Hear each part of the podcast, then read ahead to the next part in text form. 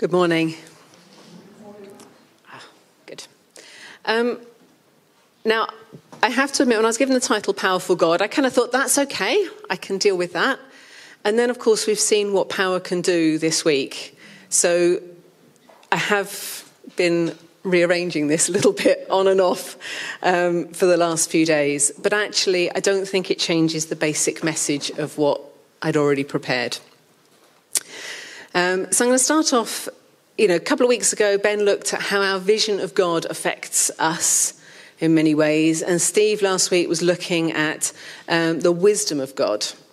And obviously, you know, that's today, as I say, we're looking at um, a powerful God, also from Isaiah. And it's also the same passage, or not the same passage, but the same chapter that Steve was looking at last week. So we're in Isaiah 40, starting at verse 15. Surely the nations are like a drop in a bucket. They are regarded as dust on the scales. He weighs the islands as though they were fine dust. Lebanon is not sufficient for altar fires, nor its animals enough for burnt offerings. Before him, all the nations are as nothing. They are regarded by him as worthless and less than nothing. With, him, with whom, then, will you compare God? To what image will you liken him? As for an idol, a metal worker casts it and a goldsmith overlays it with gold and fashions silver chains for it. A person too poor to present such an offering selects wood that will not rot. They look for a skilled worker to set up an idol that will not topple. Do you not know? Have you not heard? Has it not been told to you from the beginning? Have you not understood since the earth was founded? He sits enthroned above the circle of the earth and its people are like grasshoppers. He stretches out the heavens like a canopy and spreads them out like a tent to live in. He brings princes to naught and reduces the rulers of this world to nothing. No sooner are they planted, no sooner are they sown. No sooner do they take root in the ground than he blows on them and they wither, and a whirlwind sweeps them away like chaff. To whom will you compare me? Or who is my equal, says the Holy One? Lift up your eyes and look to the heavens. Who created all these? Who brings out the starry host one by one and calls forth each of them by name? Because of his great power and mighty strength, not one of them is missing. Why do you complain, Jacob? Why do you say, Israel, my way is hidden from the Lord, my cause is disregarded by my God? So I thought first off we'd talk a little bit about power. Um, and, you know, in some ways that's what we see is electricity, is power. Um, and for those that were affected last week by the, the storm, you know, I have at least one friend near the airport who was without power for nearly 24 hours. We notice it when it's missing. Um, but actually, how do we assume that power works? When we're not talking about something like that. You know, we see nations, we see empires, and we assume that that is what power is about. We assume that it's kind of power over other people.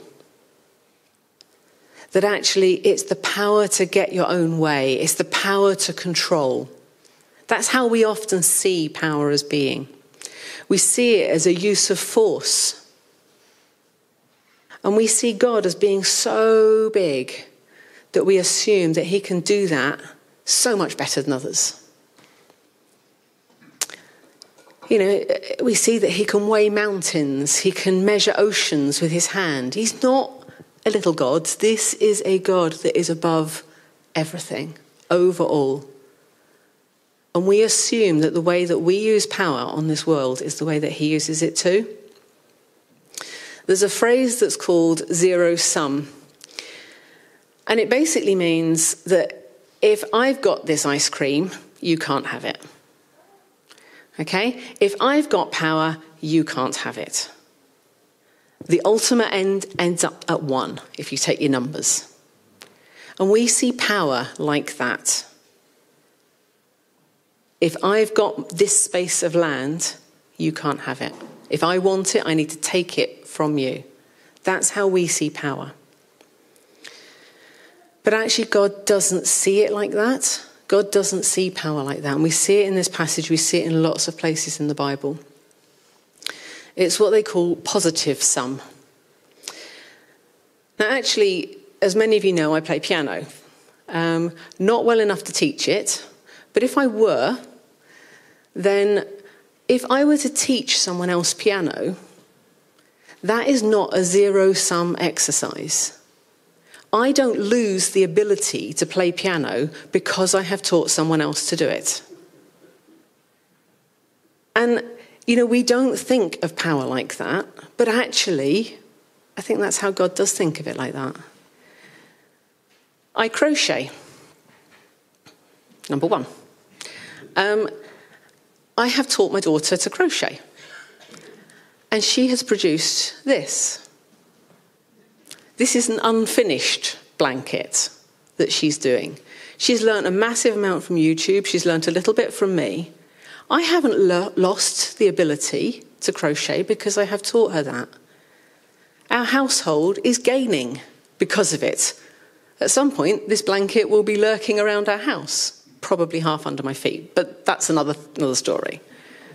And the bottom line is, we both gain from that type of passing on things. And as God demonstrates his power to us, he doesn't lose out as he demonstrates his power because God does it through love.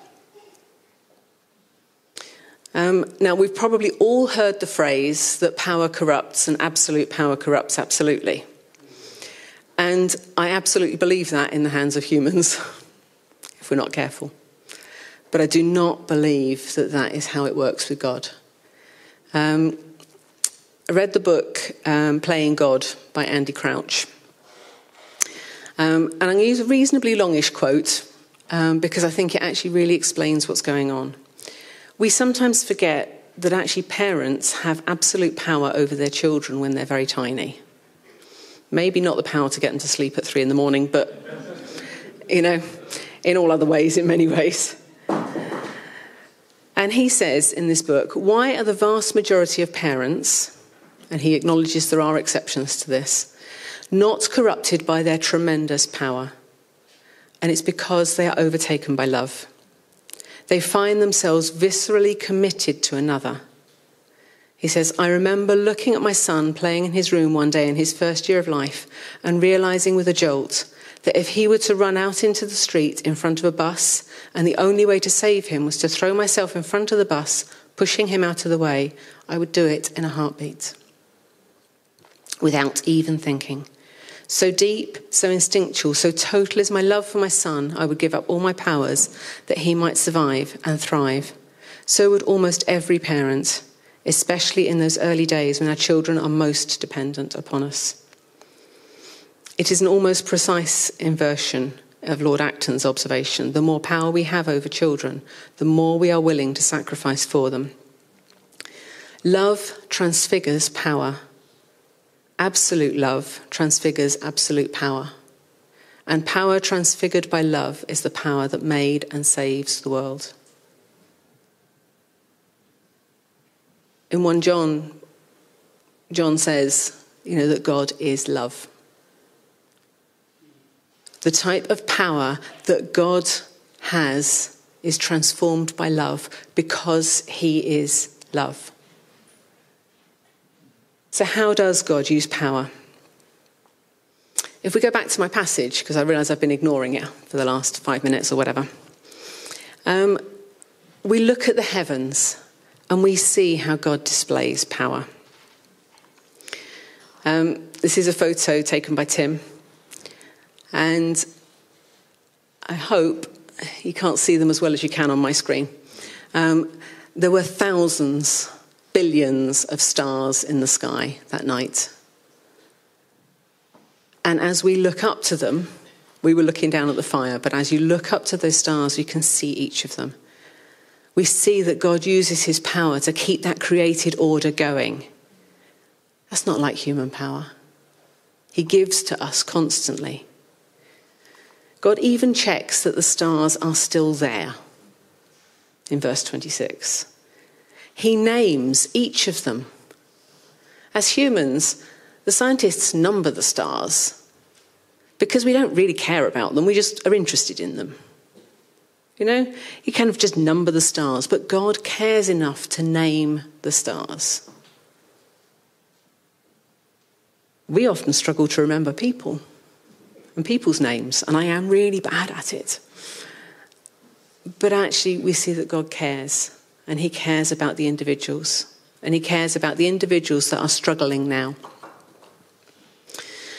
Um, God doesn't force things on people, and we mustn't force things on people. That is not God's way. The thing is, and I think the thing that we find the hardest, or I find hardest, is that because God doesn't force things on people, it means He also doesn't force people to do good things either. It has to come from a place of choice. So when we look at both verse 18 and verse 25, and I think Steve had it in his passage last week as well, it asks, what can we compare God to? And I think as Isaiah is writing this, it's very clear he, he, he's run out of words. He starts to repeat himself because he's like, so what can we compare him to? We'll try this. What can we compare him to? We'll try that. God is so big and so powerful. And yet it's power that's transformed by love. And the thing is that as we look at him, him being big, him being powerful, isn't the reason to worship him. It's because he loves. He loves you and he loves me.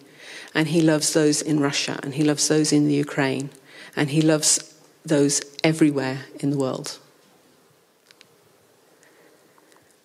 So, looking at the nations, we see in Genesis 11 that nations are in place to restrain sin. It stopped everybody getting together to rebel against God, putting in place different languages. And we've had to learn to work together across that. In verse 15, we see that the nations are huge, and yet God counts them like they're dust. And then we see in the next little phrase the islands, God counts them, they're fine dust. God doesn't distinguish between the huge and the small, He's interested in both. He's interested in the enormous nations. He's interested in the teeny tiny little islands. He's interested in those that have human power, and he's interested in those that don't. And God sees them the same. You know, if I go out and look at on the beach, I don't worry about whether that's a big grain of sand or a little grain of sand. It's just a grain of sand. God sees us the same. And the fact that he's interested in everything is something that we always have to remember. Empires, rulers, nations, they are small in God's sight. They will turn like uh, turn to dust like chaff, it says. Our time scale is very, very different from God's. Um, and yet we hold on to this thing about nationalism. We hold on to this is the nation that we belong to, this is the nation that we want to follow. You know, and I'm not saying that we shouldn't be, you know, happy to be in whichever nation we are part of.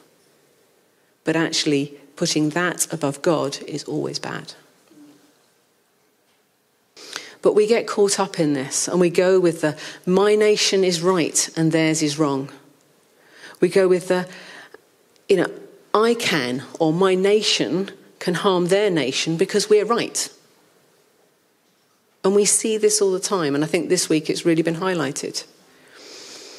Um, and yet, God loves all.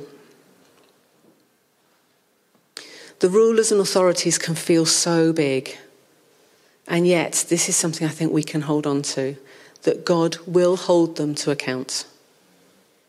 And God knows that those rulers, those authorities are nothing compared to Him. He doesn't control what nations do, but He will hold them to account. And we can't feel smug in this nation. We don't have to look back very far in our history. You know, and I think we have to remember that God works through nations to bring about his purposes. But he doesn't cause the evil that nations at times do. No nations are hidden from God.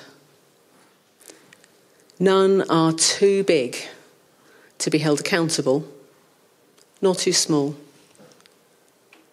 And I think this is something that really struck me this week that God sees everybody. And, you know, I know that. And, you know, I've been saying it for a long time to myself, but I still sometimes think I forget it. When we look at verse 27, why do you complain, Jacob? Why do you say, Israel, my way is hidden from the Lord, my cause is disregarded by my God? Sometimes we see nation level or big corporate whatever to actually be too big and they'll never be held accountable. God will hold them to account because he sees them. He sees what they do. He also sees those who are the victims.